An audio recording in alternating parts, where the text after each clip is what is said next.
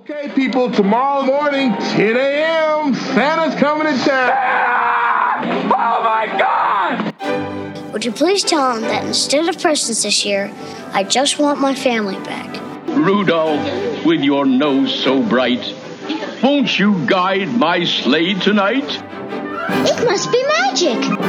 I must find some way to keep Christmas from coming. Nobody's walking out on this fun old-fashioned family Christmas. Isn't there anyone who knows what Christmas is all about? Sure, Charlie Brown. I can tell you what Christmas is all about.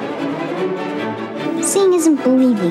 Believing is seeing. Best way to spread Christmas cheer is singing loud for all to hear.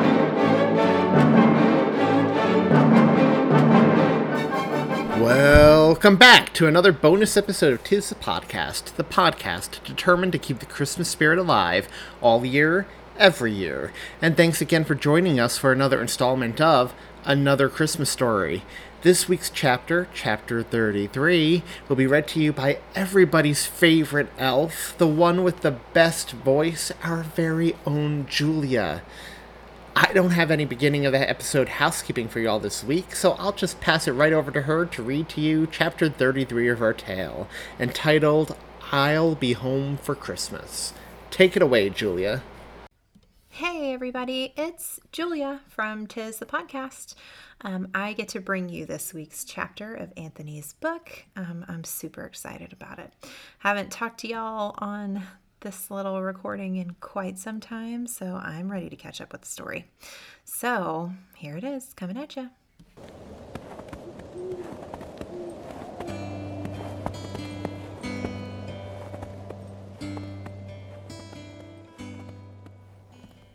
Chapter 33 I'll Be Home for Christmas. December 24th, 8:15 p.m. Eastern Standard Time.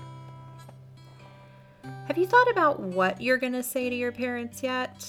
Natalie's gentle voice shook Mary from her thoughts and came so suddenly that Ryan flinched at the sudden sound where he sat in the driver's seat of the car.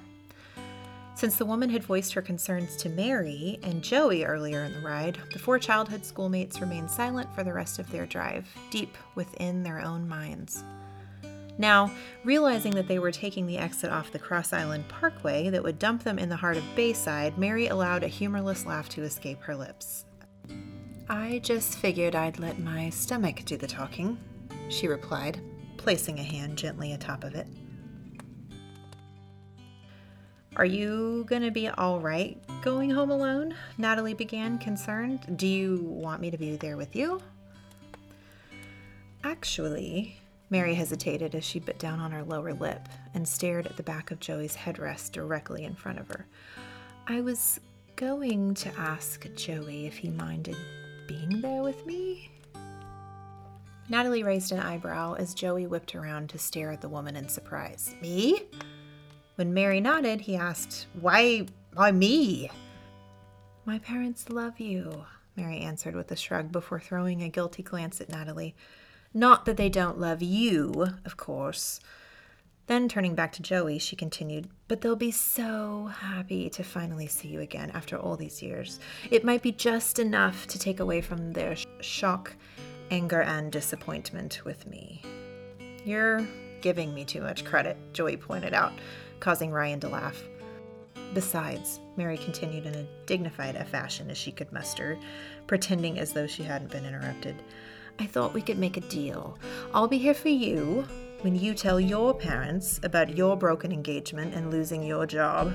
And you can be there for me when I tell my parents about this. She waved her hand up and down her body as though she were Vanna White showing off a new car.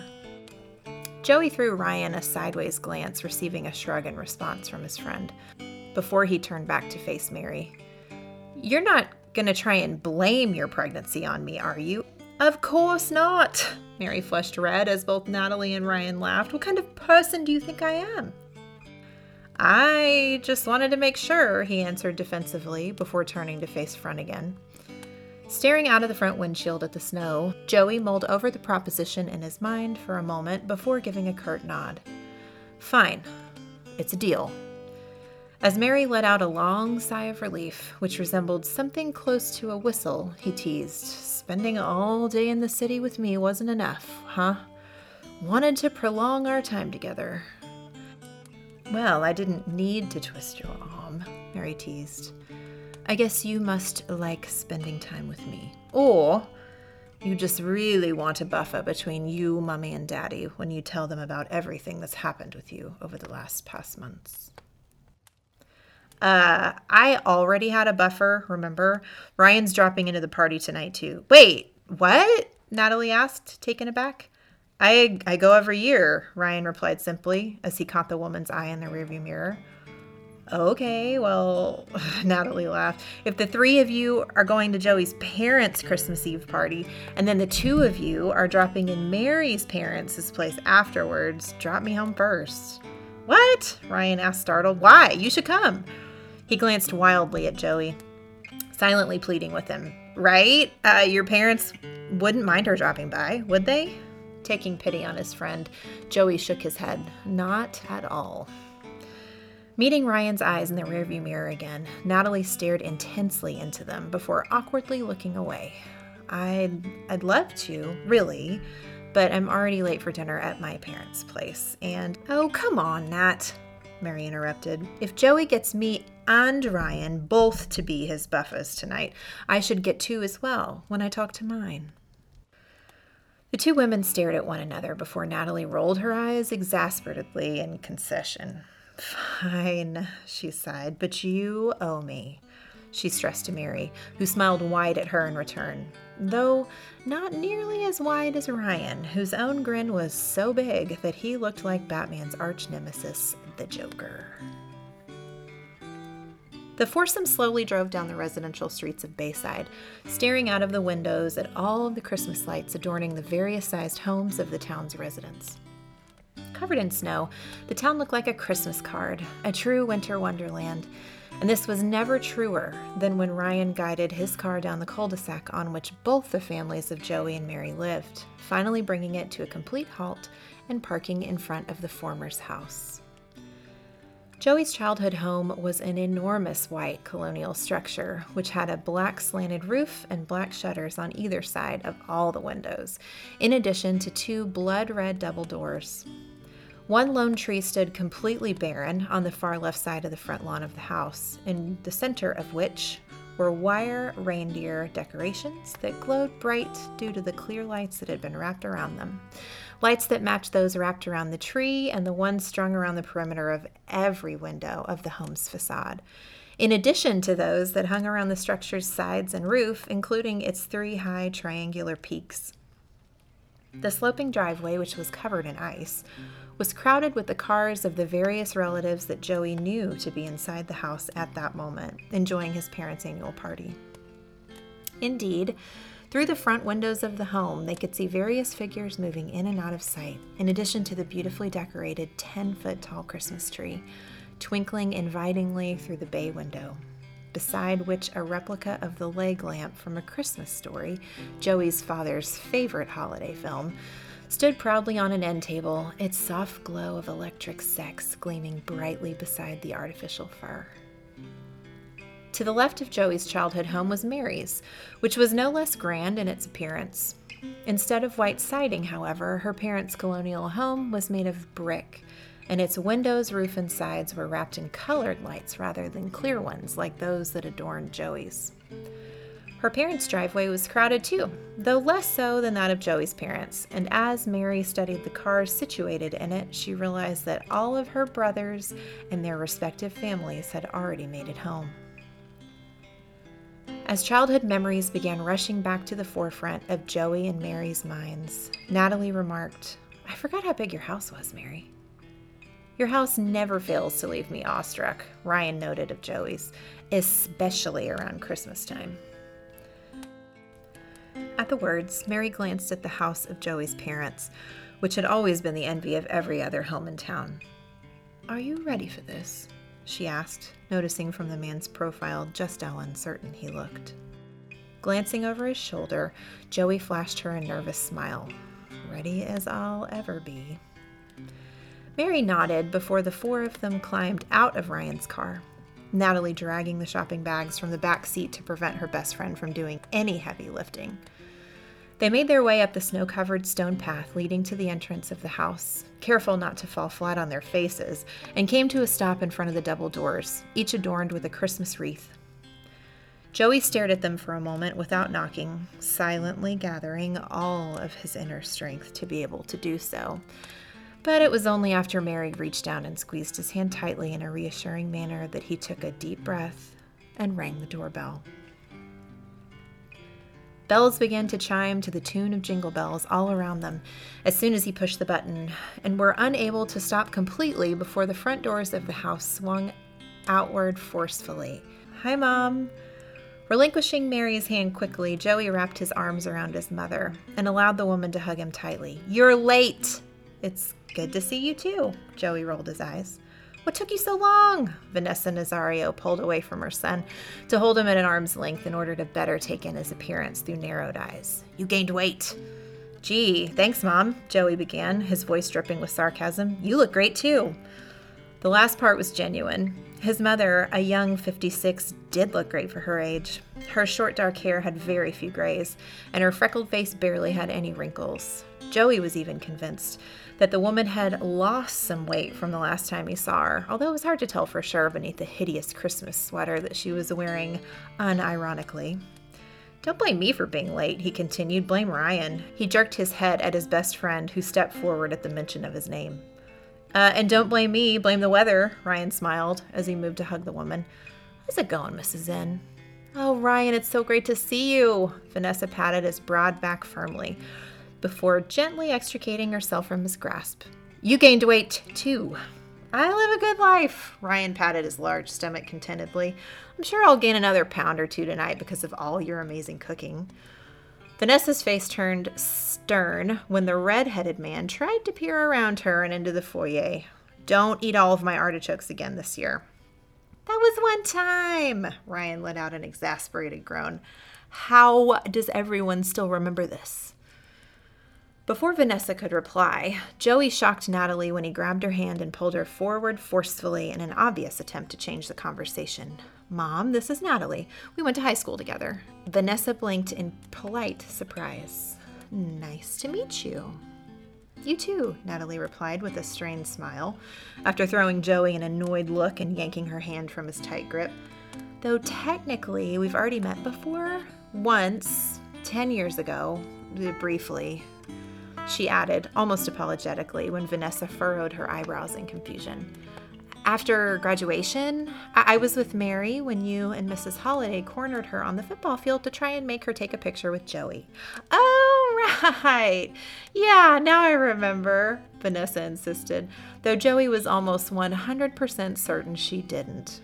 Then, staring between Natalie and Ryan, she asked, uh, Are you two, um, together?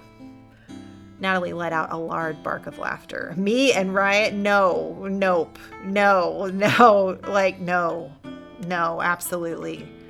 No, absolutely not.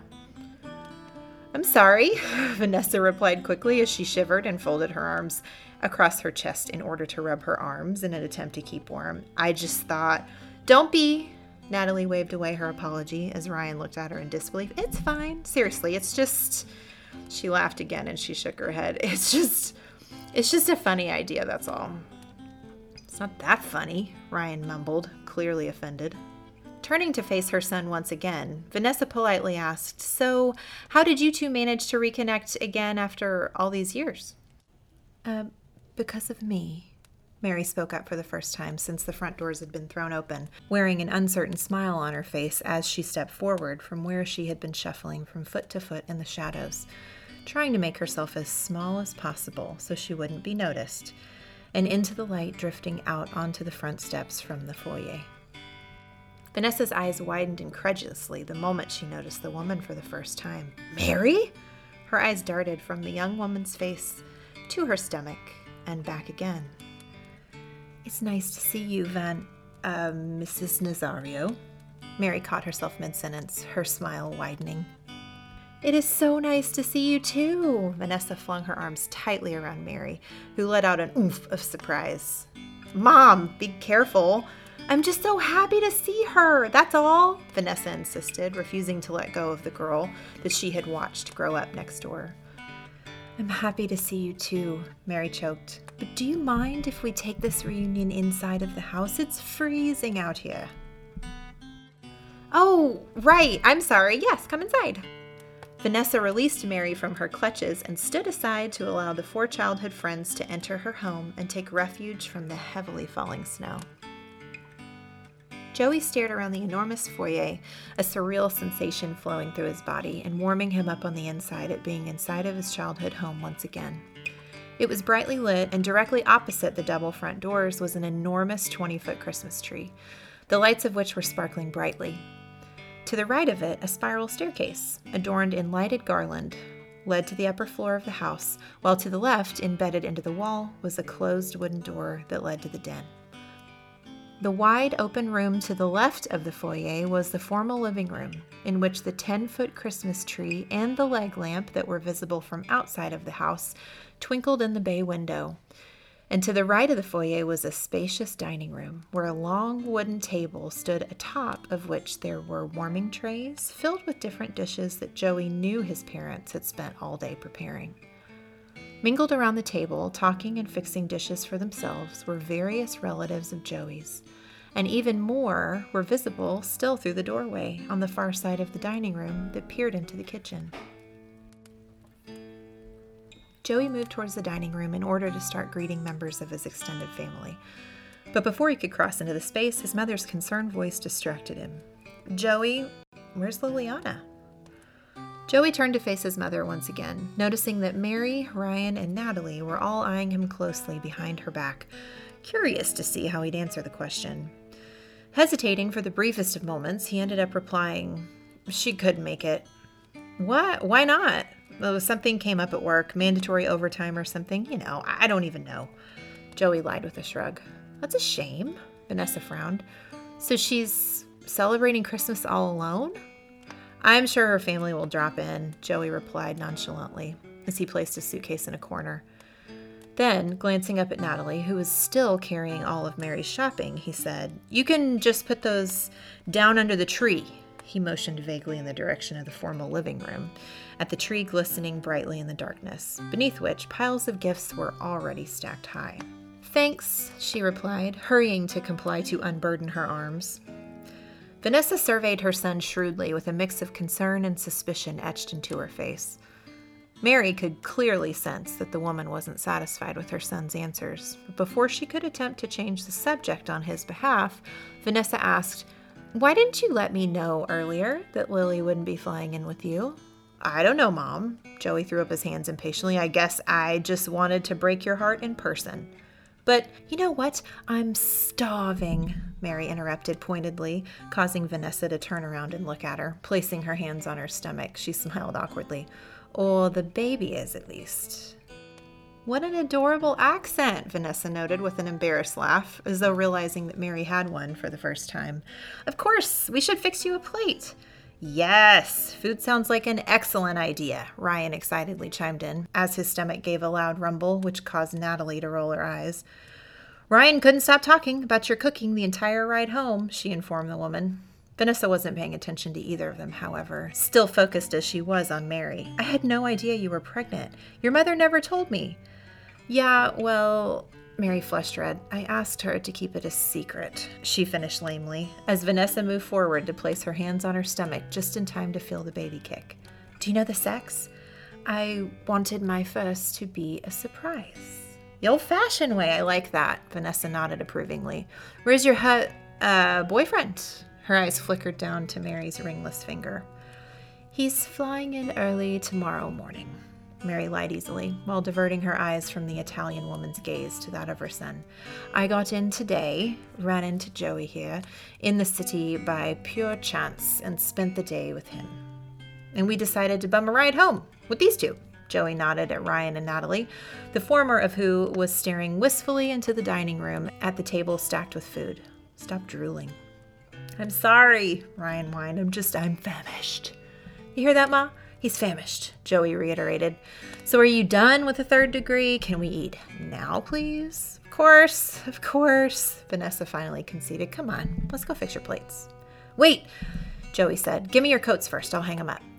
Natalie and Ryan unceremoniously threw their snow covered coats at him before following Vanessa into the dining room, leaving Joey and Mary alone in the foyer. In which point, the former moved closer to the latter. Here, let me. Thanks, Mary said, as Joey helped her out of her light blue jacket. After removing her scarf and gloves as well, she placed them gently atop the pile of coats in Joey's arms with a contented sigh. How are you feeling? she asked him as he moved toward a closet beside the front doors and began to hang up the coats one by one. Are you nervous? Are you? Joey asked. It'll be fine, Mary assured him, though Joey wasn't quite sure whether or not she was trying to reassure him or herself. Then, as she watched the man shrug off his own coat to hang it up with all the others, she began, Look, Joey, about what Nat said um, in the car. Let's Let's not do this right now, Joey swiftly interrupted, taking her by surprise as he whipped around to face her after closing the closet door. I mean, yes, we should probably talk at some point, but let's worry about unburdening ourselves with our parents first, okay? Yeah, yeah, okay, Mary replied, crestfallen. Sensing her disappointment, Joey opened his mouth, unsure of what to say in order to reassure her, when he noticed a smirk unfold across her face. What's so funny? It's just, um, Mistletoe. Mary pointed her index finger up at the low hanging ceiling above their head, upon which a string of the holiday plant was affixed. Glancing upward, Joey felt his heart skip a beat as butterflies swarmed within his stomach. Feeling his face burn red, he glanced back down at Mary, who was biting down on her lower lip expectantly as she eyed him closely. Was her pointed observation about the mistletoe confirmation that she was experiencing the same feelings towards him that he felt toward her? She sure did look as though she wanted to kiss him at that moment, but before Joey could make a move or say anything, however, Vanessa's voice ruined the moment. Hurry up, you two, come say hi to everyone. Joey exhaled a long, defeated breath that he hadn't realized he'd been holding as he turned to glance at his mother, staring at him pointedly from the dining room, before she turned back to talk to his grandmother. Her 90 year old mother, who was sitting at the head of the dining room table, holding court with one of her sister in laws, two of her sons, and one of her granddaughters. Turning back to look down at Mary, he noticed that her smile widened before she grazed his fingers for the briefest moments with her own winked playfully at him, and strolled away into the dining room to greet everyone and make herself a plate of food. Joey remained standing where he stood for a few seconds, staring after her and mulling over the moment they had just shared together, before walking into the dining room himself. It took nearly half an hour to make his way around the magnificent ground floor of his parents' enormous house, decked to the hilt with garland, lights, snowmen, angels, trees, Santas, nutcrackers, winter villages, and other such Christmas fare. Joey moved from the foyer into the kitchen room, through the kitchen, and into the den, all of which were packed with close friends and family members of the Nazario, laughing merrily as they drank and ate. Along the way, Joey was met with hard pats on the back, multiple bone crushing hugs, kisses, and pinches of the cheek, and other such greetings from every single person. And he did his best to fend off questions about where Liliana was, as Mary feigned politeness when questioned about her pregnancy, maintaining the lie that she had asked her parents not to tell anybody. It wasn't until they reached the wet bar at the far end of the den that Joey ran into the members of his family he was closest with, besides his mother his father Salvatore and his younger sister Isabella, who cradled her one year old baby boy, Carmine, in her arms. When his father, whom Joey himself was a spitting image of, from the long nose to the thinning hair to the pouch belly, noticed him for the first time, he widened his eyes and exclaimed, Joey! placing his signature drink of Stolio and club down on the bar. He walked out from behind it and threw his arms around his son. It's great to see you. You too, Dad, Joey replied. A lot more of you than we expected, Isabella noted, taking in his appearance. Stopped uh, going to the gym, did we? Joey rolled his eyes. It's great to see you too, Bella. He swooped in low and pecked his sister on the cheek she proffered to him before turning his attention to his nephew. Look how big Carmine's gotten. He ruffled the baby boy's hair as Mary raised an eyebrow behind him. Could your family be any more Italian? she asked rhetorically, drawing the attention of both Salvatore and Isabella to her for the first time. She was taken aback by how similar the father and son looked to one another, apart from their minor differences, such as the fact that the older man wore glasses, had slightly less hair, and a face that was more lined than Joey's. Isabella, however, looked exactly like a younger version of her mother, with her dark hair pulled into a messy twist atop her head and a face caked in makeup that, while not entirely able to hide the dark bags beneath her eyes, only accentuated her exotic beauty. Upon noticing her, the eyes of both Salvatore and Isabella widened in shock. Mary! The former made to engulf her in a bear hug, similar to the one he had bestowed upon his son, but before he could, Joey quickly stepped in between the two of them. Careful, Dad, he warned. Can't you see she's pregnant? It's kind of hard to miss, Bella conceded with an awkward smile, as Mary moved instinctively towards the baby in her arms. He's adorable, Mary breathed, gently taking one of Carmine's tiny hands in her own, as the baby boy stared curiously up at her. Your accent's adorable, Bella pointed out, studying the woman's face closely, though you don't exactly sound like Keira Knightley. That's because she's from a different part of England, Mary replied absent-mindedly, unable to rip her eyes away from the baby. She's from the south. I live up in the north. Completely different accents. Yeah, well. Then, noticing that Mary was still focused on her son, Bella smirked. Luckily, he's inherited his mother's looks and not his father's. Do you want to hold him? Do you mind? Mary asked eagerly. Be my guest, Bella shrugged. I want to get more food anyway. Joey watched as his sister gently handed her baby boy over to his childhood friend. There you go, she smiled. Mommy will be right back, sweetie. She rubbed Carmine's head before hurrying away in the direction of the kitchen, inside of which Joey could hear Ryan and Natalie politely conversing with his Aunt Gretchen, who was so drunk he was surprised she was still on her feet and coherent. Mary stared down at the baby as she cradled him gently, smiling down at his inquisitive face. Inside of her, her own baby kicked in a persistent manner, and she couldn't believe that at any time now she'd be holding it in her arms. Instantly feeling emotion threatened to overcome her, she was grateful when Joey snapped her back from her thoughts by gently noting, It's a good look on you, Mare. Mary glanced up from Carmine, smiling when she met Joey's bright eyes. You think so? she asked breathlessly. Definitely. It really is, Salvatore spoke up, bringing the two friends back to their senses and reminding them they weren't alone. Wait until I see your parents later, keeping your pregnancy a secret from us. Honestly, I'm surprised either of them managed to keep it to themselves for so long. Your father's never been known for being able to keep his mouth shut.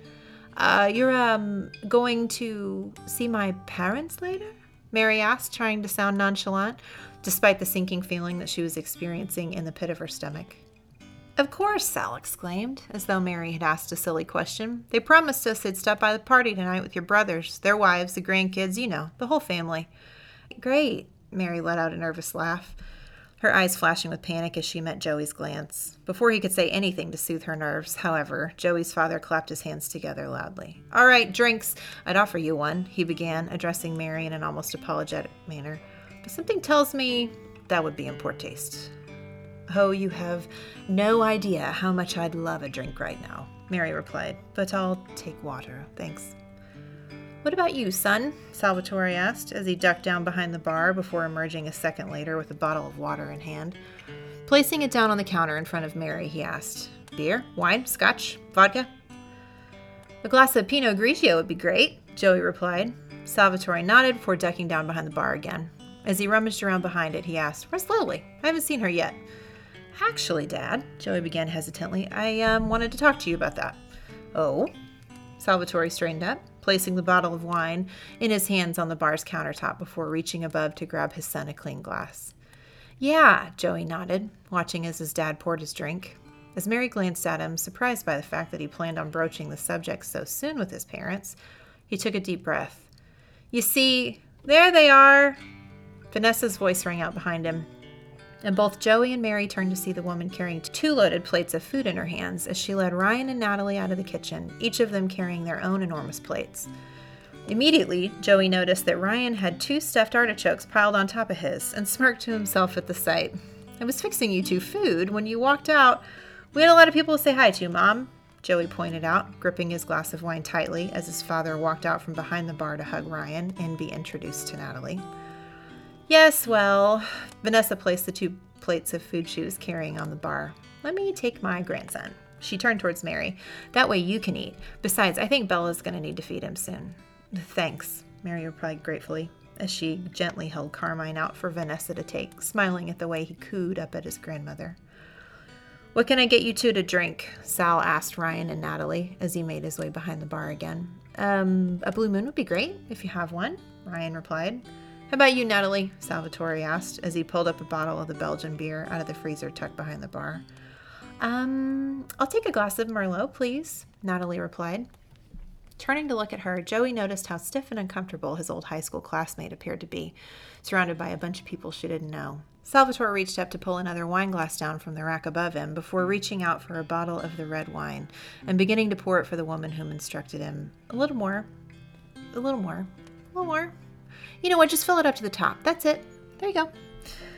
Salvatore laughed, my kind of girl, as he handed the full to the brim glass carefully to Natalie. He watched in amusement as she downed half of it in one gulp. Ryan, too, looked impressed as he took a swig of beer without taking his eyes off of her. Delicious. Natalie noted. Salvatore nodded before turning to stare at Joey. Now, uh, what was it you wanted to tell me?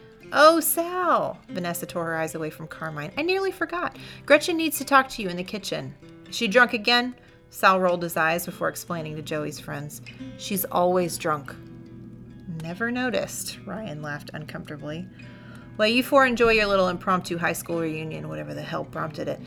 Then, addressing Joey, Sal added, We'll talk in a bit, okay?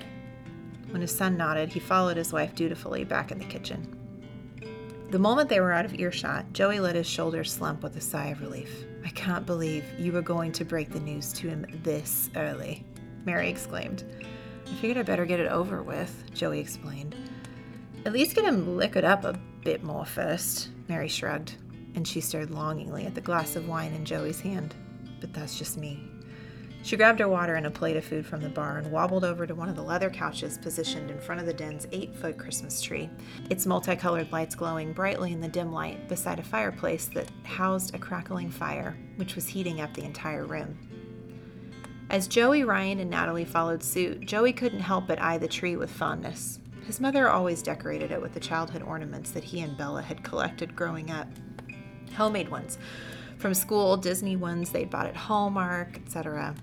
Though there were far more grandiose and elegant trees in his parents' house, this one was probably Joey's favorite, due to all the memories it contained within its branches. Disappointed to find that Natalie had already grabbed a seat on the couch beside Mary, who was balancing her plate of food on her large stomach, Joey sat beside Ryan, who was enthusiastically shoving food in his mouth. Mmm, he groaned ecstatically. Delicious. Chew before swallowing, you animal, Natalie stared at him in disgust before conceding to Joey. I can see why you won't, though. Your mom's cooking is amazing. It always has been, Mary replied absent mindedly, as she stared at the Christmas tree in front of them, preoccupied with her own thoughts. Then why haven't you touched yours? Natalie asked. You have to eat something, Mary. You're eating for two. Don't forget. I know, Mary insisted. I know. I'm sorry. I'm just, I'm trying to think of exactly what to say to my parents. She glanced over at Joey, who was shoveling a forkful of penne alla vodka into his mouth. What time do you think they'll be coming over? They're coming over here? Natalie asked. According to Sal. I thought you said you were just going to let your stomach do the talking, Ryan said through a mouthful of mashed potatoes. Just wait for him to ask questions. I mean, he laughed. Unless you're talking to them over the phone or through a closed door, they're going to see you're pregnant before you even have a chance to tell them anyway. He has a point. Joey admitted, as Mary bit down on her lower lip. What if what if we just told our parents together? Mary asked wildly. What if all four of them are together? There won't be as much yelling. Natalie snorted derisively. Clearly you didn't grow up in a Latina family, because that shit wouldn't matter in my house. It wouldn't fly in an Italian household either, Joey replied. There could be 100 people in this room. If my parents were going to get mad, they're going to get mad, regardless of who's around to witness it. Mary, Natalie placed a reassuring hand on her friend's knee. Maybe you should go over to your parents' house now to tell them. Spare yourself the embarrassment of causing a fight in front of all of Joey's family and friends.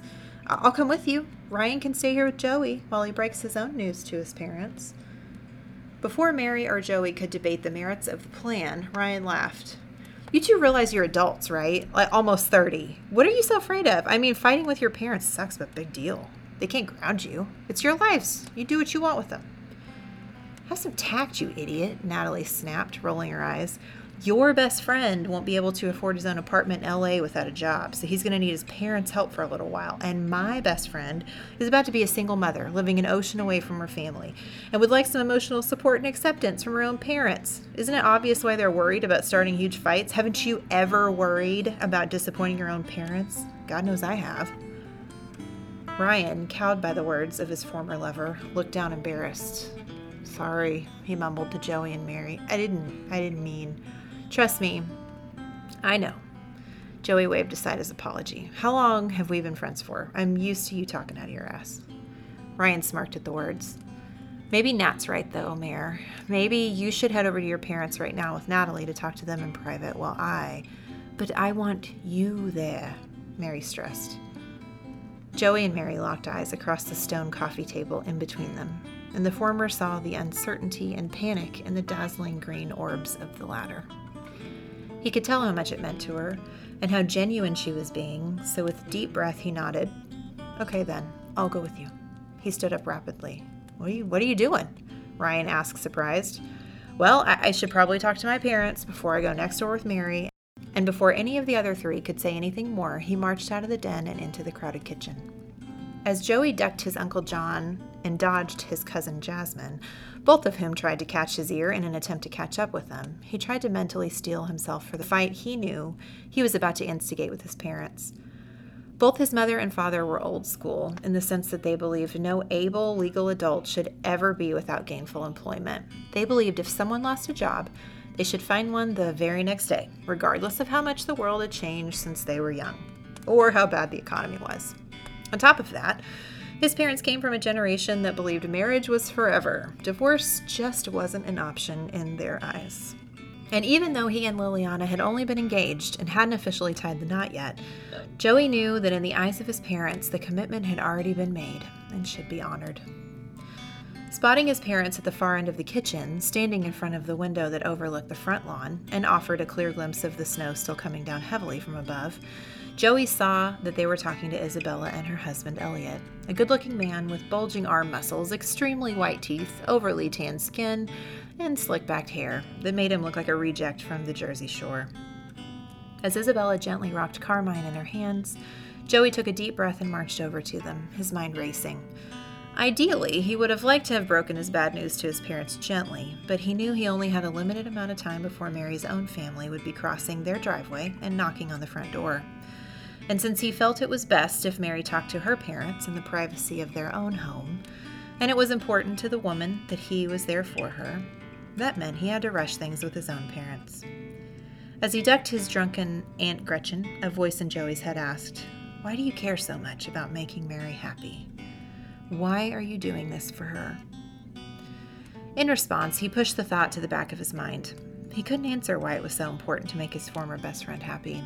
If he could, he clearly didn't want to admit it to himself. So there was no point obsessing over a question that was trying to distract him from his mission at hand, especially when, deep down, he already knew the answer.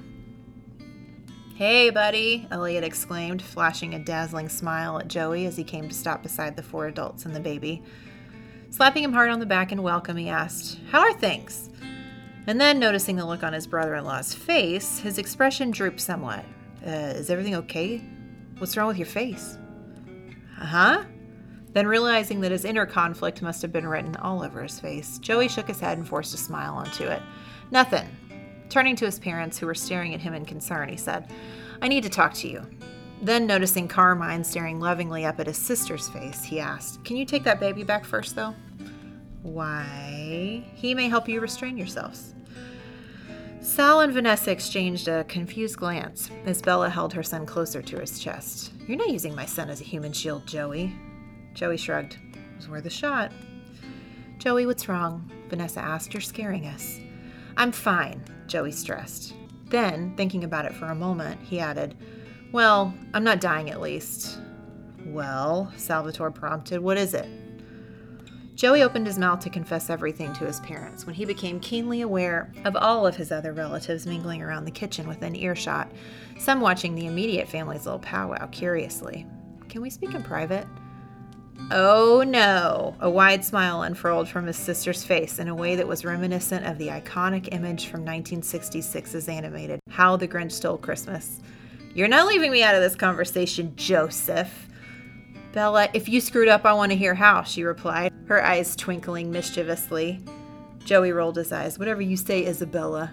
Elliot stared between the two siblings. Uh, I'm confused. Are Bella and I allowed to listen or enough? Salvatore rolled his eyes. Just let's go in the formal living room. He craned his neck to peer out of the kitchen, through the dining room and foyer, and into the room in question. I don't think there's anybody in there right now. Joey followed his parents toward the formal living room, clutching his glass of wine tightly, annoyed by the fact that he heard his sister and her husband following behind them. When they reached their destination, they came to a stop between the baby grand piano, atop of which a gorgeous Christmas village was set up, and the 10 foot Christmas tree positioned in the bay window beside the glowing leg lamp.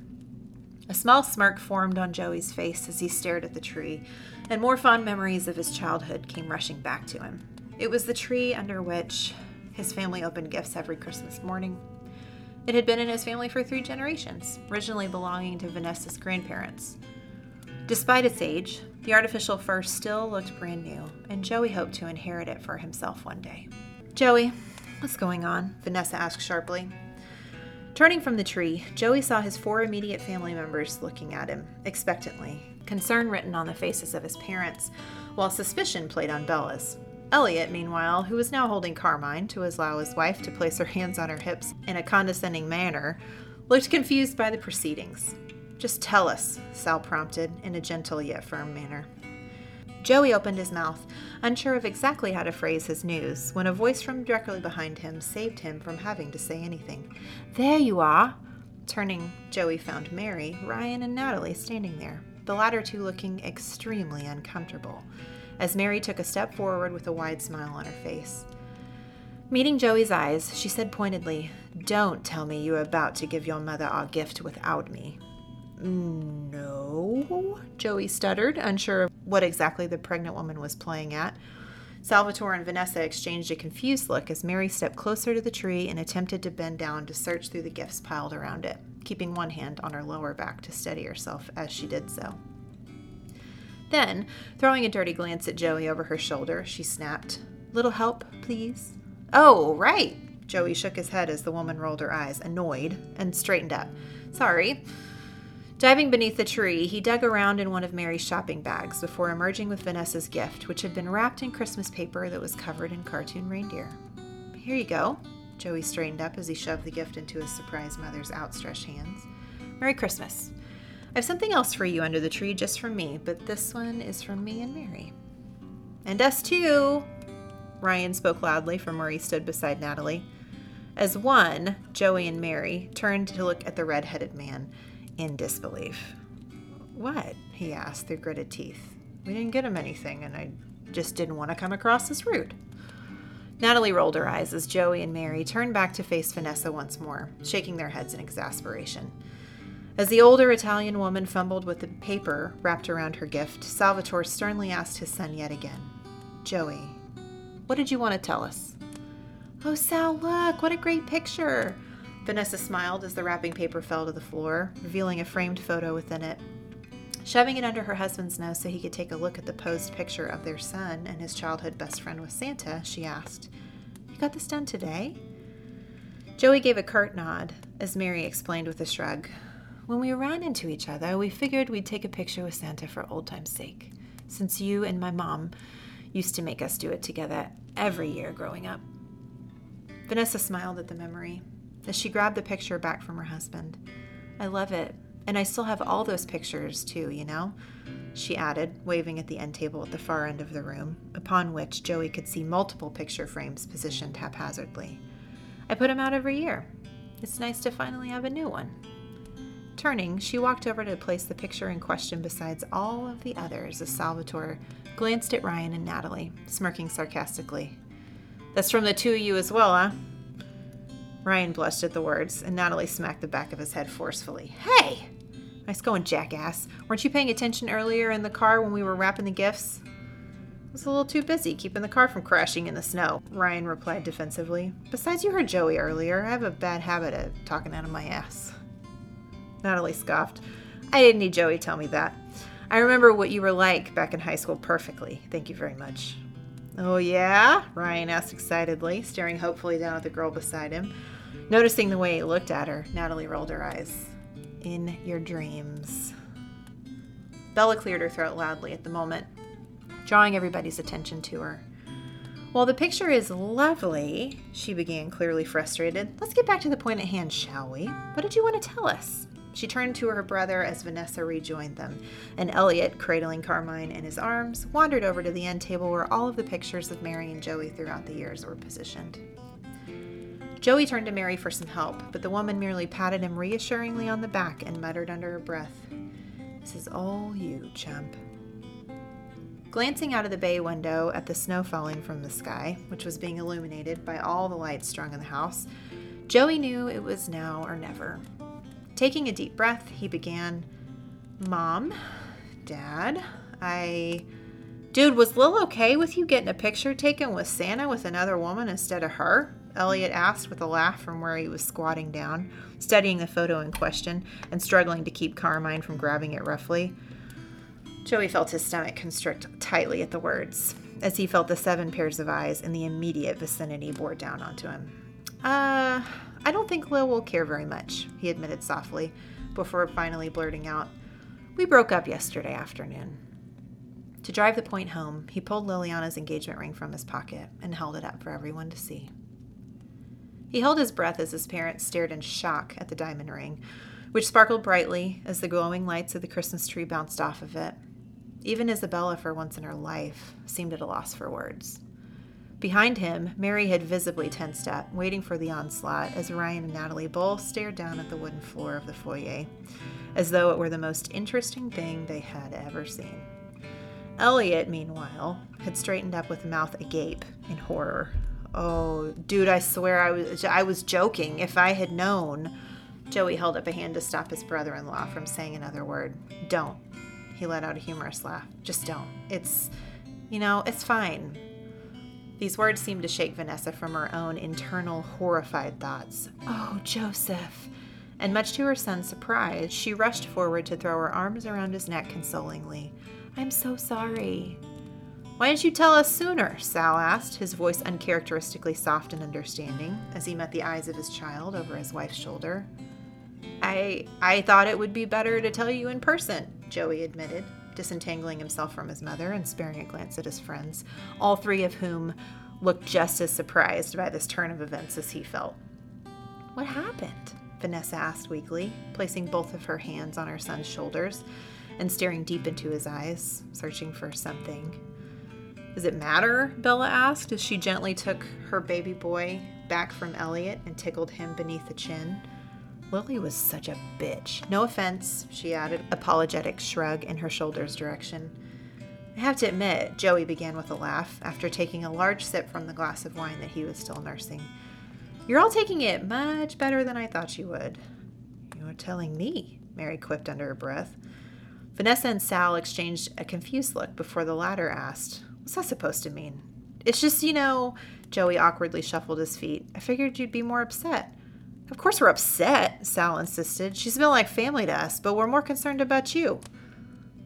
Is this why you brought all your friends home for the first time in years? Vanessa stared past her son at Mary, Ryan, and Natalie, all three of whom immediately diverted their gazes once again. You thought we'd be angry with you?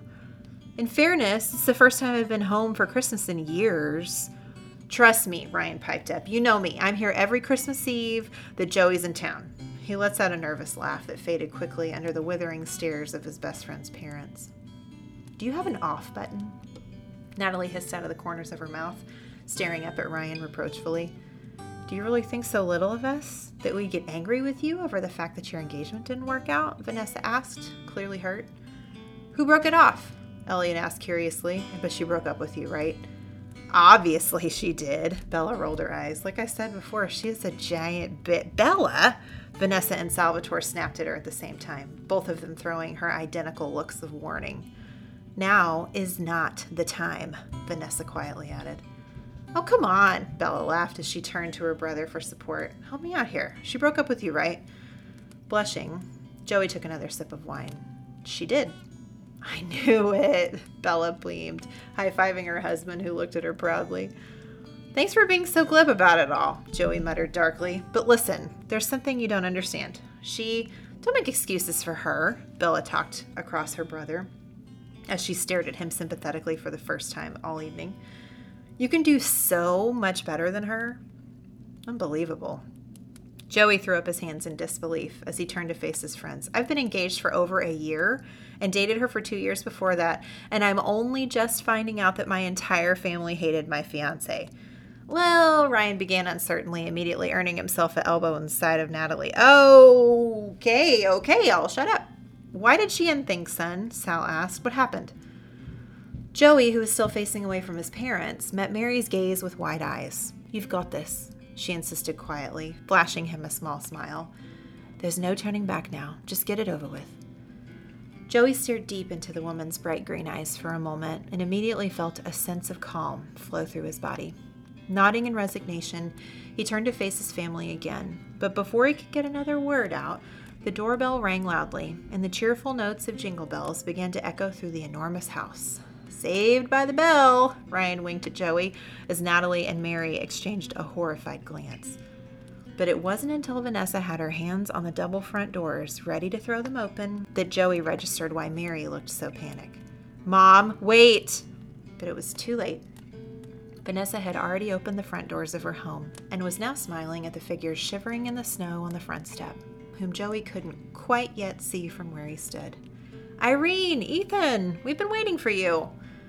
Crap, Mary muttered as she hurried to take a few steps backwards so she stood shoulder to shoulder with Joey. I'm sorry, he stared down at her apologetically. Molly shrugged. You tried.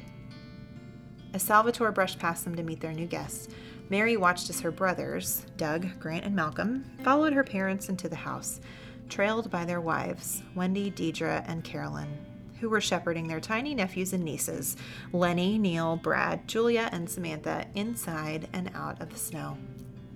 Observing the scene unfolding in front of him, Joey glanced from Mary to her mother, who looked incredibly alike, and felt himself tense up when Irene noticed, Natalie! The woman blinked in surprise. What are you doing here? It's good to see you, Mrs. H. Natalie hugged Irene awkwardly. I love what you've done with your hair. The Ellen DeGeneres look really suits you. Over the woman's shoulder, she threw Mary a look that conveyed a very clear panic question. What do I do? Let me look at you. Irene held Natalie at arm's length, and she stared up and down with her wide brown eyes. Then, noticing Ryan standing awkwardly behind her, she asked, Is this your husband? Yes! Ryan sidled up beside Natalie, throwing an arm around her shoulders and pulling her close. Ryan O'Connor, it's nice to meet you. He stuck out a hand, which Irene shook with a polite smile. No, Natalie threw him a dirty look as she ducked out from underneath his arm.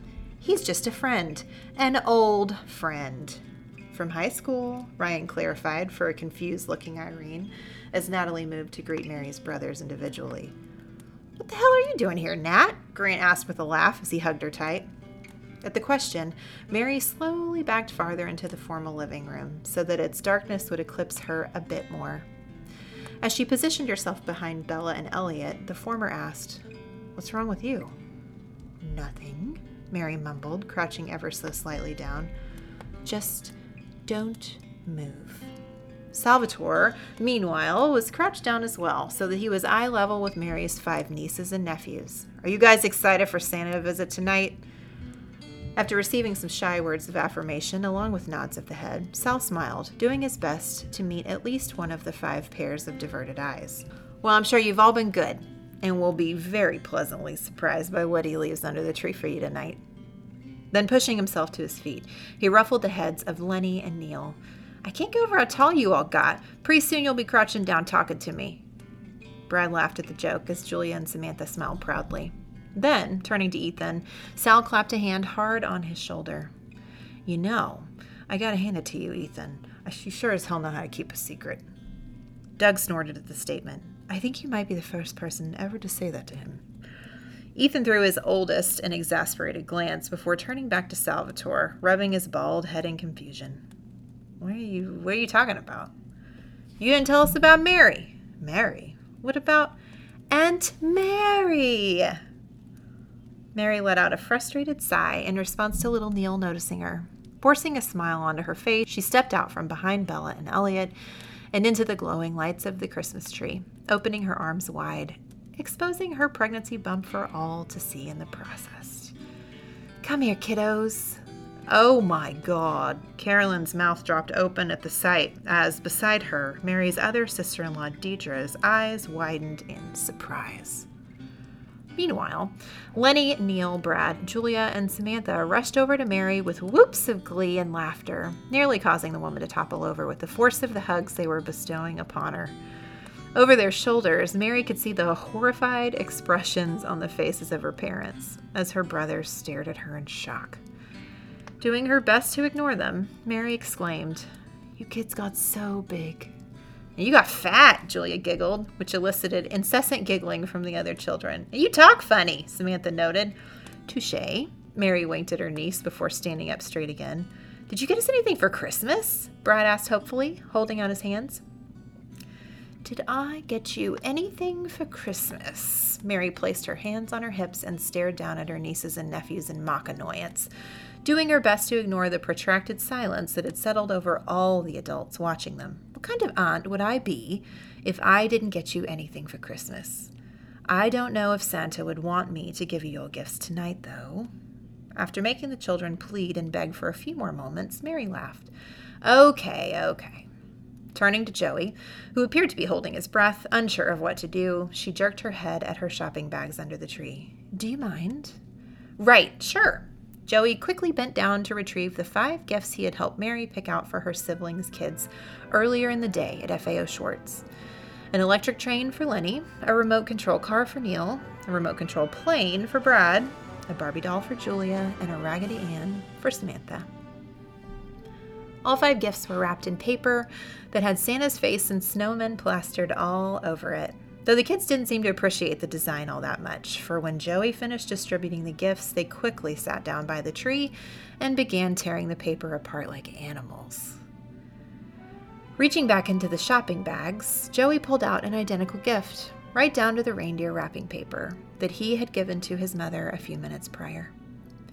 Taking it from him, Mary flashed him a smile before walking over to her parents, who had yet to say a word since they laid eyes on her. Merry Christmas. She held out the gift to Irene to take. There's something else for you under the tree, too. You too, Dad. Then, glancing at her brothers and their wives, she added, You guys too, you know, in case you don't want your children to have all the fun. Mary, Irene breathed as she absent-mindedly took the gift from her daughter with shaking hands. What? Look at you. She ran a hand through her short gray hair. You look great, Carolyn. Her blonde hair pulled back into a ponytail, rushed forward to Mary gently. You're positively glowing. It's a good look on you, Deidre, her curvy red-headed sister-in-law insisted, as she too swept forward to hug her and give her a peck on the cheek. How how did this happen? Irene asked breathlessly. Mary rolled her eyes. Well, you see, Mother, when a man and a woman. I'm sorry, Vanessa interrupted politely as she turned to face her next door neighbor. But are you telling me you didn't know your daughter was pregnant? No, Ethan replied stiffly. We had no idea. We are, of course, happy to hear the news, though. Doug, Mary's oldest brother, who was always the diplomatic voice of reason, insisted as he moved forward to hug his sister. Congratulations. Thank you. Behind Joey, Bella let out a loud bark of laughter that she instantly stifled the moment that he threw her a dirty look. Mary, meanwhile, bit down on her lower lip and placed her hands gently on her stomach as her baby kicked, ignoring the accusatory look she was receiving from her parents as Grant and Malcolm moved forward to hug her and offer their congratulations as well. Open your gift, Mom, she began. I don't think this package will be delivered in time for Christmas, so you'll have to settle for that one now. Irene fumbled with the wrapping paper, refusing to take her eyes off her daughter's stomach. When did you get into town? Last night, Mary confessed as she nervously rolled up and down on the balls of her feet. And you didn't tell us you were coming in early? Ethan asked, clearly hurt by this revelation. We weren't expecting you until later. I I had some thinking to do. Mary interrupted her father, as her strained smile came dangerously close to wilting. I am here now, though. Clearly, Malcolm replied with a mischievous smirk. It's kind of hard to miss you, Grant added, which elicited more laughter from Bella, who had to practically stuff a fist into her mouth to stifle the sound. Staring down at the still wrapped gift in Irene's hands, Mary asked impatiently, Do you need help with that? I've got it, Irene snapped, annoyed, as her grandchildren ran up to her, waving their new toys through the air. Grandma, Grandma, look what Aunt Mary got us. It's nice, dears, Irene replied absent-mindedly, without so much as a glance at the toys. The words made whatever tiny bit of hope that Mary had been holding on to, that her conversation with her parents would go well, evaporate instantly. And perhaps Doug sensed it, for he chose at that moment to wrap his arm around Carolyn's shoulders and say loudly, Kids, why don't you go put your gifts under the tree and we'll go get some food, okay? And then we can play with them. How's that sound? Yeah, you know what? Bella glanced at Elliot. We should probably go fix Carmine a bottle. Elliot, who was very visibly uncomfortable with the scene unfolding in front of him, quickly agreed, and the two followed Mary's siblings, sister in law, nieces, and nephews from the foyer and into the dining room, Carmine cooing in Bella's arms the entire time. This left Joey and Mary alone with their parents, Ryan and Natalie, the latter two having been so quiet that their friends had nearly forgotten they were present. After exchanging an uncomfortable look with Ryan, Natalie asked quietly, Should we give you two guys some privacy? No! Joey and Mary answered in unison, both more forcefully than they had intended to be. Okay then, Natalie sighed before glancing around the foyer and spotting the small bench that stood in between the spiral staircase and a door leading into the den, nearly tucked away behind the enormous Christmas tree looming tall over all of them. Grabbing Ryan by the hand, taking the man by surprise, she led him over to it, muttering under her breath, My mother's gonna kill me if I am not home soon. Finally, the wrapping paper fell away from Irene's gift to reveal an identical framed picture, the one that Joey had bequeathed upon Vanessa. She and Ethan stared down at it for a moment with blank expressions, and as Mary waited for their fuses to blow, she stepped close to Joey and allowed her fingers to graze against his comfortingly. Well, she prompted, do you like it? It's very nice. Gee, Mom. Mary rolled her eyes. That's some thank you. I thought you'd like it since you and Vin- uh, Miss Nazario used to make us take a picture with Santa Claus together every year growing up. Joey awkwardly raised a hand in greeting. It's nice to see you both. Likewise. Irene replied stiffly, as Ethan nodded curtly, his eyes narrowing at the sight of him. I get it, Mary, Irene continued as she stared between the two childhood friends. When did you take it? This morning, Mary answered. We spent the day together. You were with our daughter all day? Ethan rounded on Joey, and you didn't think to tell us she was in the city, alone and pregnant? With all due respect, Joey began meekly, I didn't think it was my place to. I didn't even think you two were in touch anymore, Irene cut across Joey, becoming more confused by the second. How did you get my daughter pregnant? Ethan demanded, taking Joey by surprise. Dad! Mary exclaimed, mortified. Oh, wait, man, what are you doing? Is that why Lily broke up with you? Sal demanded, as Vanessa blanched at the words, backing up to lean against the wall in order to support herself. You cheated on her with Mary? No, Mary quickly said, before Joey could dispute the claim. It's nothing like that. Trust me, we haven't slept together. She glanced at Joey, panicked. We only just ran into each other this morning. And then who's the father? Irene demanded wildly, tears brimming in her eyes. Just wait a minute, Irene. Vanessa held up a hand before her next door neighbor could ask anything else. We were kind of in the middle of an important discussion of our own before your family showed up, you know. She gestured between herself, her husband, and her son before turning to Joey. Why did Liliana end your engagement? Joey and Mary exchanged a weary look as all four pairs of their parents' eyes rested on their children, impatiently waiting for answers. Do you wanna. Oh, please, after you, Mary motioned at their parents with an exaggerated gesture of false sarcastic graciousness. So, with a deep breath, Joey stared his parents in the eyes and confessed Lily broke up with me because she got a promotion. She was made partner at the talent agency she works for. She did? Vanessa asked. That's great news. Why would she? I don't, I mean, I don't understand why that would prompt her to what? She, does she think she's too good for you now? Sal asked.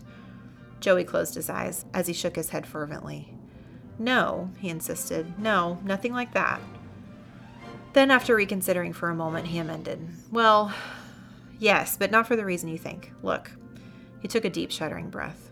Lil broke up with me because she's been supporting me for half a year, and understandably didn't want to keep doing it with all of her new income flowing in. He shrugged, unfocusing his eyes so as not to see the expressions of mingled shock, anger, and disappointment on his parents' faces.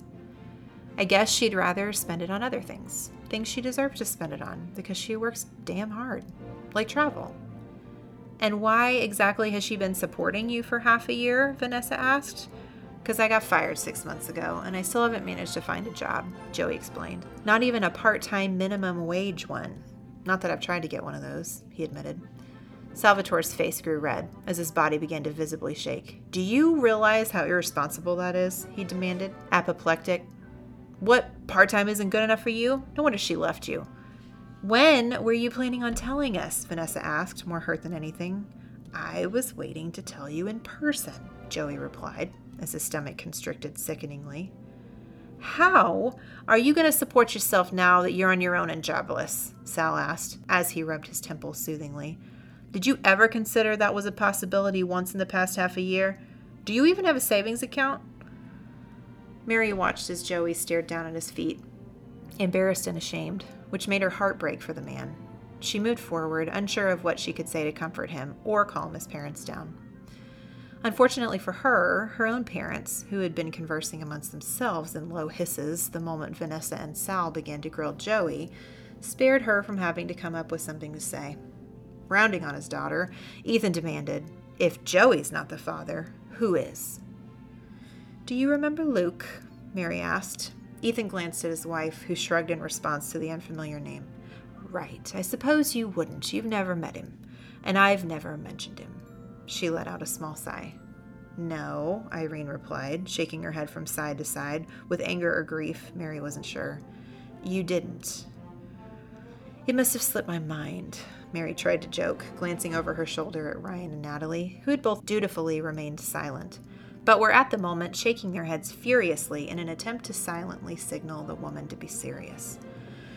Well, anyway, he's a mate in Newcastle. We've been dating for a while, and, well, her baby kicked hard inside of her again, almost as though urging her to get on with it. It was an accident, she finished lamely. Dating for a while, Irene repeated. How long is a while? Does it matter? Ethan demanded exasperatedly before asking his daughter. Where the hell is this guy? I want to meet him. Mary hesitated as she glanced sideways at Joey, silently pleading for help. When he stared back helplessly, she mumbled quietly, We broke up. What? Last night, Mary elaborated, her heart nervously pounding in her chest. After we got into New York, he said he, um. She gulped as tears began to quickly form in her eyes as the memory of the night before came rushing back to her. He said he wasn't ready to be a father.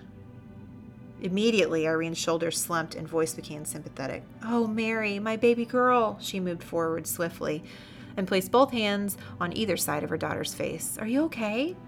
Before Mary could answer, Ethan raged. So he dumped you when you're, what, nine months pregnant? He rolled his eyes and scoffed in disbelief. You're sure not a pick 'em, Mary. Ethan? Irene let go of her daughter to stare at her husband in dif- disbelief. What? Ethan demanded. Don't defend her. Do you realize how how fudged up this situation is? I do, of course I do, but Irene's voice trailed away when she noticed that the family and friends of the Nazarios, who were lingering in the dining room, were beginning to turn their attention to the fight that was getting louder by the second, occurring in the foyer of the entrance of the formal dining room. Perhaps we should talk about this later? Great idea, Mary agreed pointedly, but apparently her father didn't think so. Now what? You're using Joey as a rebound because you're afraid to be alone? Ethan continued, as though he hadn't been interrupted, motioning wildly at the boy who had grown up next door. You haven't talked in years, Mary. I know that, Mary snapped, as tears began to spill freely down her face. That's not what this is, honestly. She turned to Joey in order to silently will him to believe her with his eyes. It's not. Oh, would you drop the accent? Ethan rolled his eyes. You're from New York, Mary. You're not British. Hey! Joey snapped defensively. She can't help that she picked it up while. Joey, you don't even have a job, Salvatore interrupted, a vein in his forehead throbbing angrily. Now you want to step in and be the hero for this girl next door, helping her support her child? Dad, that is not what I'm doing. Joey was angry now, concerned by how much Mary was shaking with grief, the stress of which he assumed couldn't be good for the baby. Intertwining his fingers with her own in an effort to silently calm her, he addressed the woman's parents. Look, your daughter's going through a rough time right now. The least you can do is be supportive of her. Supportive, Ethan demanded loudly as Irene tried to place a comforting hand on his arm. My daughter was the idiot who got herself into this mess. Staring down at his sobbing daughter, he asked, How could you not have told us you were pregnant, Mary? Because I was afraid of how you'd react, Mary spat. And clearly, I was right to be. Beside, I'm not 16 anymore. It's my prerogative to do what I want to do and to share what I want to share. Ethan was purple in the face now. Before he could fly into a rage, however, Irene hissed, Honey, remember your blood pressure. A thick silence settled over the group after Irene's worried warning to her husband, and Joey was disheartened to see members of his extended family, in addition to family friends, begin to migrate to the foyer to see what all the fuss was about, while others merely peered in from the space's doorway. Why don't we all just cool down? Ryan suggested nervously from where he sat against the wall, observing the scene, speaking for the first time since Natalie dragged him over to the bench. It's Christmas. No. Mary closed her eyes tight, still sobbing as she shook her head wildly from side to side. No. You know what? I'm out of here. I shouldn't have come home. Mary, Irene began, but her daughter paid her no mind as she marched to the closet and pulled her coat from within it. Merry Christmas, Mary addressed her parents derisively as she struggled to pull on her coat. Thanks for your hospitality, she added apologetically to Vanessa and Salvatore before wrenching open the front doors of the house and marching into the snowstorm beyond, slamming them shut behind her. Joey winced at the sound as Natalie immediately sprang to her feet behind him. Before she could get past him, however, he managed to sidestep her. What are you doing? she demanded. I've got this, okay? Just try. Natalie hesitated for a moment before giving a curt nod and taking a step backward. Joey turned to Ryan, who had pushed himself to his feet, ready for somebody to tell him what to do. Can I borrow your car? he asked his friend. Without hesitation, Ryan reached into the pocket of his jeans, pulled out his car keys, and threw them at Joey, who caught him easily. Thanks. Where are you going? How are we supposed to get home? Natalie asked. Uber, Joey shrugged, as he pulled his coat from the closet. Ignoring the panicked glance, he witnessed his mother throwing his father out of the corner of his eyes, and opened the front doors of the house once again. As the cold wind blew into the drafty foyer, he turned back to stare at his and Mary's shell shocked parents. You four should be ashamed of yourselves. Joey, Vanessa began as Salvatore stared down at his feet. Just wait, we can. Merry Christmas. And without another word, he stormed out of the house into the night beyond, slamming the door shut behind him. Squinting through the heavily falling snow, which the wind whipped wildly around him, he spotted the pregnant woman hobbling across the lawn. Mary, Mary, wait up. Mary stopped in her tracks and turned to face Joey, who was heartbroken to see the tears were still rolling down her blotchy cheeks. Mary, are you. are you okay? What do you think? She sniffed loudly before wrapping her arms around Joey's warm frame and resting her head on his chest. Let's just get out of here. Where do you want to go? I still have a hotel room in the city. Mary suggested. Let's go back there and freshen up. Then maybe we can finish all the cheesy, touristy New York Christmas activities we didn't get a chance to do during the day. Maybe you should just rest once we get back to the plaza, Joey hesitantly suggested. You've been on your feet all day, and Joey, Mary interrupted gently as she stared at him with desperate eyes. I don't want to rest. I just. I don't want to think about anything anymore tonight, all right? Joey considered her for a moment before nodding sympathetically. All right, whatever you want. Let's go. Thanks for that, Julia. Once again, you've proven exactly why you're everybody's favorite and you're known as the one with the best voice. I am continuously blown away by the talent of our guests who have agreed to help me bring my little story to life, and my own co hosts, as I am continuously blown away by all of you listeners for eagerly taking this year long journey with us and strapping in for the long haul to see where these characters and this plot goes. The catch 22 situation is the closer we get to Christmas, the closer we get to the end of this book.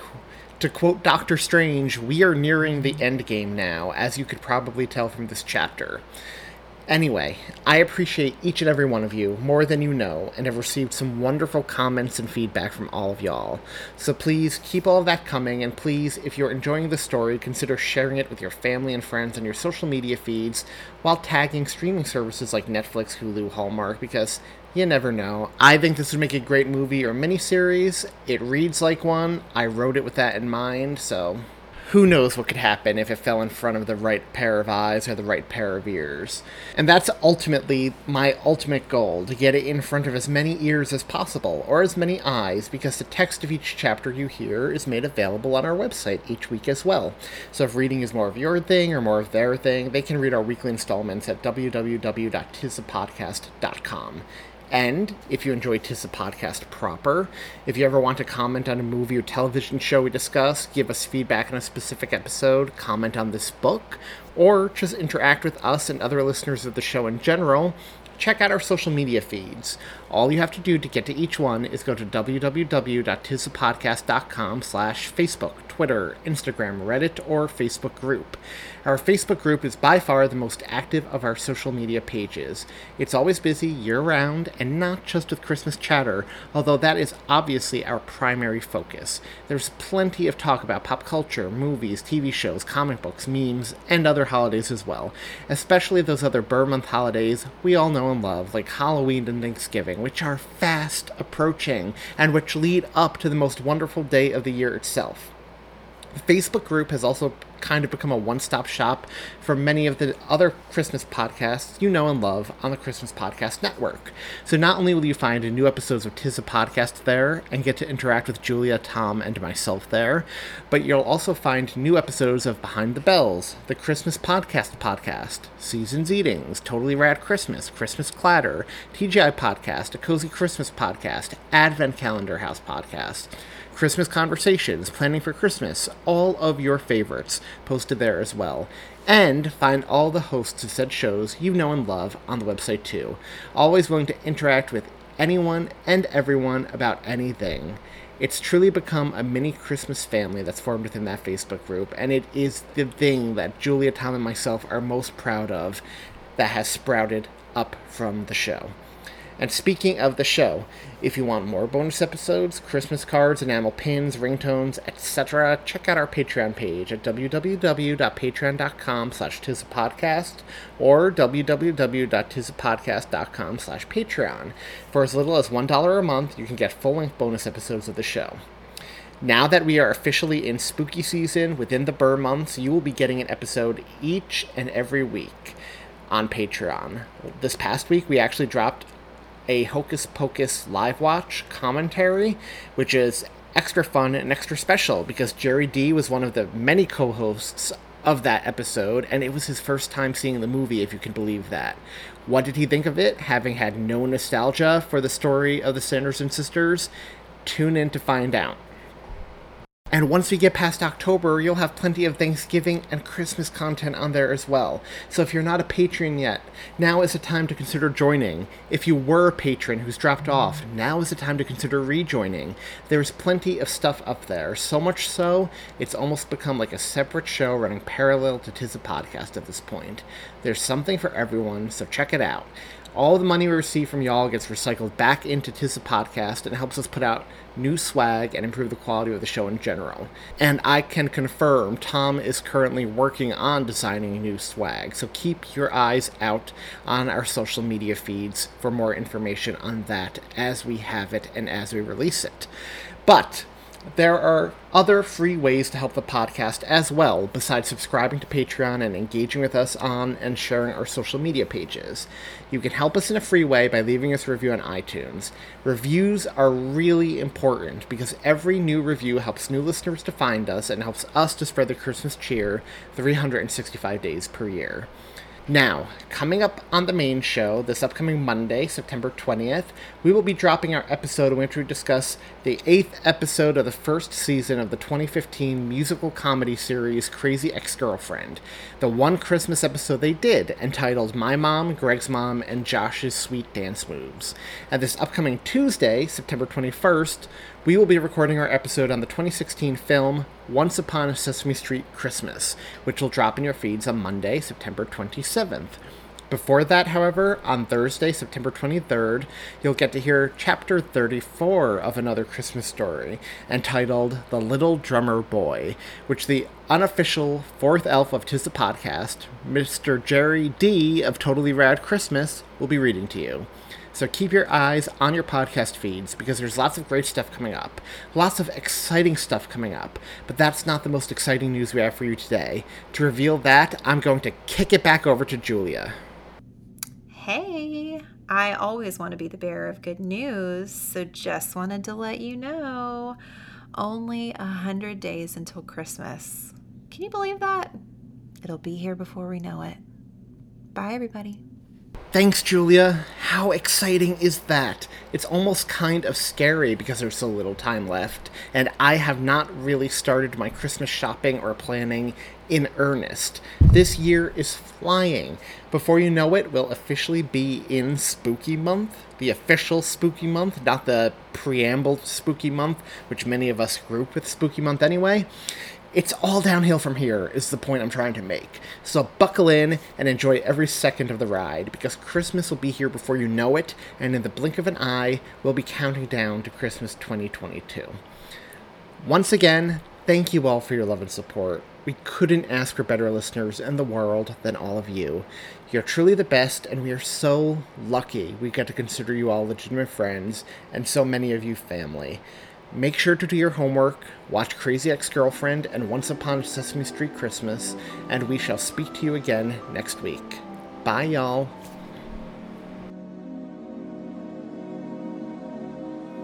I'll be home for Christmas. You can plan on me. Please have snow and mistletoe and presents by the tree. Christmas Eve will find me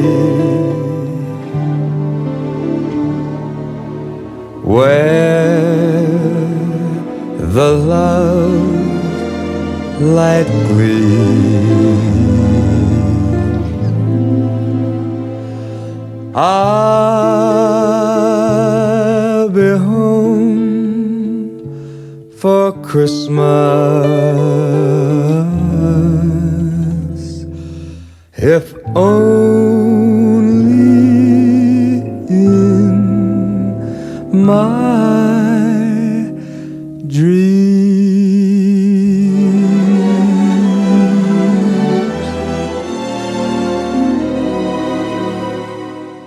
I'll be home for Christmas.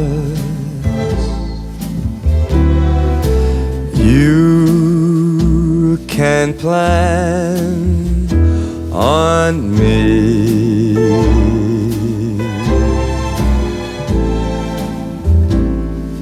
Please have snow and mistletoe and presents by the tree.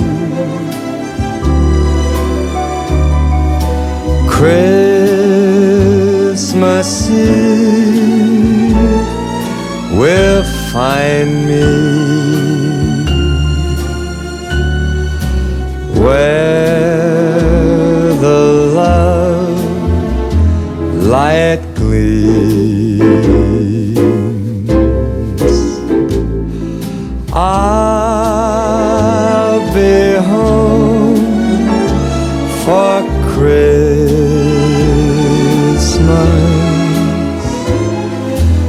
Only